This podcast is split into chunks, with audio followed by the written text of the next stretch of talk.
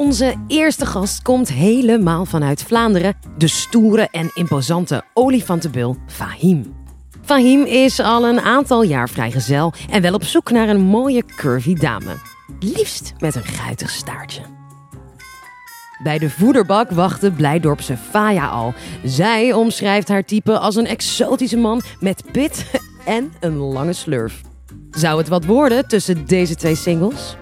Wat uh, moderne dierentuinen natuurlijk doen, is de beste combinatie tussen mannelijke en vrouwelijke olifanten zoeken, om die vervolgens uh, bij elkaar te plaatsen en te hopen dat er wat gebeurt. Dit is matchmaker Mirte Bosse. Ze is geneticus en zoekt de beste match voor dieren door middel van D N A-onderzoek. En het kan zomaar zijn dat een, een dier uit Blijdorp bijvoorbeeld naar een dierentuin in Berlijn zou moeten gaan om daar de perfecte match te vinden. Of soms nog wel verder. Het vinden van de juiste partner is niet alleen belangrijk voor het levensgeluk van deze dieren, maar dient een groter doel. Soortgenoten in het wild helpen, want die hebben het hard nodig. Steeds meer soorten zijn met uitsterven bedreigd. Het zijn de last survivors die de taak hebben voortplanten en hun soort in ere herstellen. Maar met zo'n kleine groep dieren in het wild die zich met elkaar voort moeten planten, lopen we wel tegen een probleem aan. Inteelt. En inteelt kan allerlei vervelende gevolgen hebben. Uh, bepaalde erfelijke ziektes die, die naar boven komen, onvruchtbaarheid. Uh, soms zijn dieren zelfs niet eens meer levensvatbaar. Ja, en dan kan je op een punt komen dat dieren zich helemaal niet meer kunnen voortplanten. En dan sterft die groep natuurlijk uit. Is het eind van de wilde dieren dan echt nabij? Hoe kan DierenTinder bedreigde diersoorten redden? Wij zijn de Universiteit van Nederland en we zijn in Diergaarde Blijdorp. Hier spelen onderzoekers en verzorgers voor Cupido om wilde soorten voor uitsterven te behoeden. De prioriteit vanuit natuurbescherming is natuurlijk om die groepen in het wild zo goed mogelijk te beschermen. Maar dat is niet altijd mogelijk. En dan is het goed om te weten dat er in dierentuinen vaak ook dezelfde dieren leven die um, een hele mooie reservepopulatie vormen voor die dieren die het in het wild zo zwaar hebben. Die dieren uit de dierentuin kunnen uiteindelijk weer teruggeplaatst worden in het wild. Als het tenminste veilig is. En kijk, de hoeveelheid dieren in dierentuinen is ook natuurlijk niet oneindig. Um, dus daarbij speelt inteelt ook wel degelijk een rol. Nou is hier het voordeel dat je ook controle kan uitoefenen over welke dieren er met elkaar gekruist kunnen worden. En wat ik heel bijzonder vind, is dat Europese dierentuinen één belangrijke afspraak eigenlijk met elkaar hebben. Namelijk dat dieren onderling uitgewisseld kunnen worden, om dus die inteeltproblemen uh, te kunnen voorkomen. Elke dierentuin krijgt een aantal diersoorten toegewezen waar ze verantwoordelijk voor zijn. Blijdorp is dat onder andere voor de Aziatische olifant. Zo bij elkaar zijn dat ongeveer driehonderd olifanten. De gegevens van al die dieren worden verzameld in een stamboek, zodat je precies kan zien welke dieren wel of niet verwant zijn met elkaar. Nou, het is voor de stamboekhouder natuurlijk best wel een uitdaging om precies de juiste match te vinden. Je weet natuurlijk niet altijd hoe dieren verwant aan elkaar zijn als die stamboom bijvoorbeeld niet volledig is. Vaak weet je ook niet precies waar ze in het wild vandaan komen, of ze toen ze binnenkwamen in, in dierentuinen al verwant waren. Nou, om dat stamboek dus goed te kunnen ondersteunen, doen we ook D N A-onderzoek.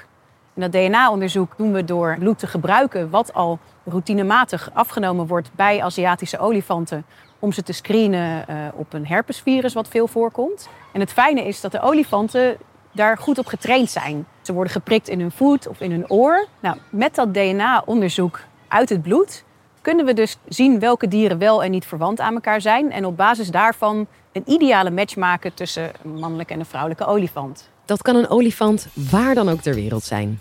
Dat betekent natuurlijk soms dat er een olifant vanuit Blijdorp naar een andere dierentuin moet. Nou, dat is niet een heel makkelijk proces, kan ik vertellen. Iemand die dat nog veel beter kan vertellen is mede-onderzoeker Jeroen. Hij is de stamboekhouder, oftewel de matchmaker van de Aziatische olifanten in Blijdorp.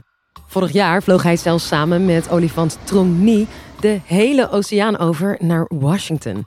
Volgens zijn berekeningen zat daar namelijk de beste match. Ja, dus je moet je voorstellen dat wij een olifant hebben meegenomen in een vliegtuig die net zo ongeveer even groot was als Banka. Ja. Die kunnen wel uh, twee komma vijf, drie uh, meter zijn. Ja, en wel drieduizend tot vijfduizend kilo wegen. Nou ja, dat gaat dus uh, in een grote kist. En uiteindelijk zijn we zelfs in een Boeing zeven vier zeven, een hele groot uh, vrachtvliegtuig, zijn we naar Washington gevlogen. Dus een heel groot ruim waar ook allerlei andere spullen stonden. Uh, maar ook een olifant uit Leiden. Het blijft ook altijd een beetje gissen als mensen hoe ze zoiets nou echt ervaren. Maar ik vond ze eigenlijk van begin tot eind vrij rustig. En dan is het natuurlijk het moment van de waarheid. Spat de liefde er in het echt net zo vanaf als op papier de bedoeling was? Nou, dat weten we nog niet, want het is dus november gebeurd. Dus ze, zijn nu, ze hebben eerst de tijd genomen om de dieren te laten acclimatiseren. En ja, we wachten natuurlijk wel op dat moment dat ze zich voortplanten. Want daar doen we het uiteindelijk. Nog even afwachten of het een geslaagde match is dus. Goed, het is dus Jeroens taak om ervoor te zorgen dat hij twee dieren kruist die genoeg van elkaar verschillen. Toch handig dat tegenpolen zich vaak tot elkaar aangetrokken voelen. Maar er zit ook een grens aan. Dieren kunnen ook te verschillend zijn. Kijk, in het wild zijn sommige groepen soms al heel lang van elkaar gescheiden. En daardoor wordt het D N A op een gegeven moment zo verschillend dat als je dat bij elkaar brengt in een eicel, dat er allerlei uh, ja, afwijkingen kunnen, kunnen ontstaan. Dus die D N A-match is eigenlijk dan niet goed meer. Daarom is het ook belangrijk om te weten hoe erg dieren van elkaar verschillen, dus om soorten te onderscheiden. En vroeger werd dat met name uh, op basis van uh, uiterlijke kenmerken gedaan. Dus als je Aziatische en Afrikaanse olifanten met elkaar vergelijkt, zie je dat Afrikaanse olifanten groter zijn. Die hebben ook grotere oren. Ik heb hier toevallig een boekje uh, gekregen uit negentienhonderdacht van het uh, Brits Natuurhistorisch Museum. En toen al werd bijvoorbeeld uh, beschreven dat het puntje van de slurf van Aziatische olifanten um, er net anders uitziet. Die hebben namelijk één vinger aan de bovenkant. En Afrikaanse olifanten hebben twee vingertjes. Eén aan de boven- en één aan de onderkant. Nou, waar we vroeger vooral naar uiterlijke kenmerken keken, doen we dat tegenwoordig met name met D N A-onderzoek. Dan zien we dat het, dat het een gigantisch groot verschil is eigenlijk tussen Aziatische en Afrikaanse olifanten. Denk bijvoorbeeld aan even grote verschillen tussen mensen en chimpansees. Dat wil je natuurlijk niet zomaar met elkaar kruisen. En je kan je voorstellen dat dat ook helemaal niet goed gaat. En wat misschien wel leuk is om te weten is dat Aziatische olifanten nog meer verwant zijn aan de uitgestorven mammoet dan aan Afrikaanse olifanten. En het wordt nog wat complexer. Die Aziatische olifant bijvoorbeeld, die kan je ook nog eens opdelen in drie ondersoorten.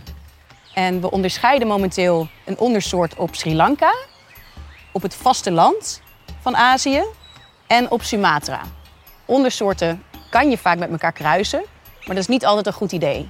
Je kan je voorstellen als een, uh, een groep olifanten al tientallen duizenden jaren bijvoorbeeld op Sumatra leeft, dat ze ook aangepast zijn aan die speciale omstandigheden op Sumatra. Bijvoorbeeld een bepaald dieet of bepaalde ziektes die daar voorkomen. Volgens Mirte is dat een vorm van micro-evolutie.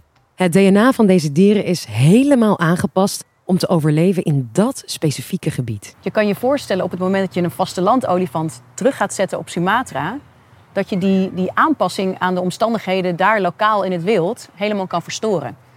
En dan help je de Sumatra-olifanten eigenlijk niet, maar dan kan je het nog veel erger maken. Oké, okay, goed opletten dus. Want verschillende soorten bij elkaar zetten gaat jou niet de boost aan nakomelingen geven die je wil.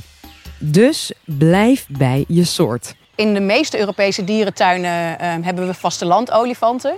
Of tenminste, dat denken we, want zo staat het eh, gelabeld.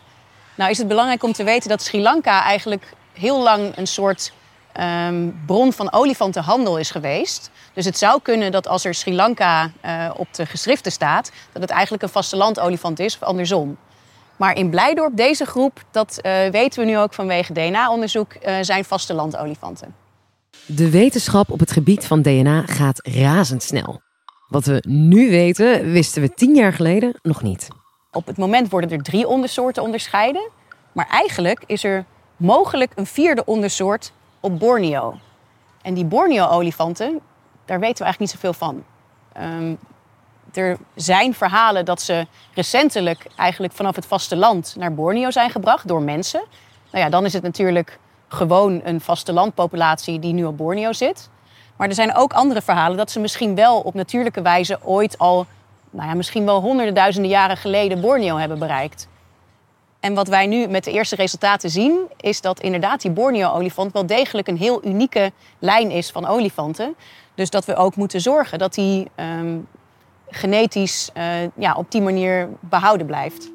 Het is maar goed dat Blijdorp zo goed is in het koppelen van dieren. Maar je kunt je dan nog wel afvragen, wil je dat voor alle soorten doen of alleen voor de soorten die dit dateprogramma het meeste nodig hebben? De meest bedreigde soorten. Nou is het lastige dat je dat niet altijd uh, van tevoren kan voorspellen welke soorten dat zijn. Voor de rupelsgieren zijn in de afgelopen drie à vier generaties meer dan negentig procent van alle gieren verdwenen. Dus dat is een gigantische afname geweest. Ja, en de voornaamste reden dat die gieren zo afgenomen zijn in het wild is eigenlijk heel triest. Dat is vanwege vergiftiging. Onder andere door stropers. Je kan je voorstellen dat als er ergens een karkas ligt of een, een net geschoten dier, dat gieren als een soort verklikkers erboven vliegen. En dat is natuurlijk niet gewenst voor stropers. En dat hadden we dertig, twintig jaar geleden helemaal niet kunnen voorspellen. Dus daarom is het heel goed dat deze gieren nu um, nog steeds in dierentuinen aanwezig zijn. Omdat er dan in elk geval een reservepopulatie is om wellicht in de toekomst weer terug te brengen in het wild. Als de omstandigheden weer gunstig zijn. Voorlopig gaan ze in Blijdorp dus door met de dierendate. En met Faya en Fahim is het ook helemaal goed gekomen. En daar is Maxi uit voortgekomen, ja. Die is nu uh, zo'n acht à tien maanden. Dankjewel Mirte en Jeroen. We houden de liefdesperikelen in Blijdorp graag goed in de gaten. En heb je deze aflevering beluisterd als podcast en wil je die olifantjes in Blijdorp ook zien? Nou, dat kan. Check de video op YouTube of op Spotify. Tot de volgende!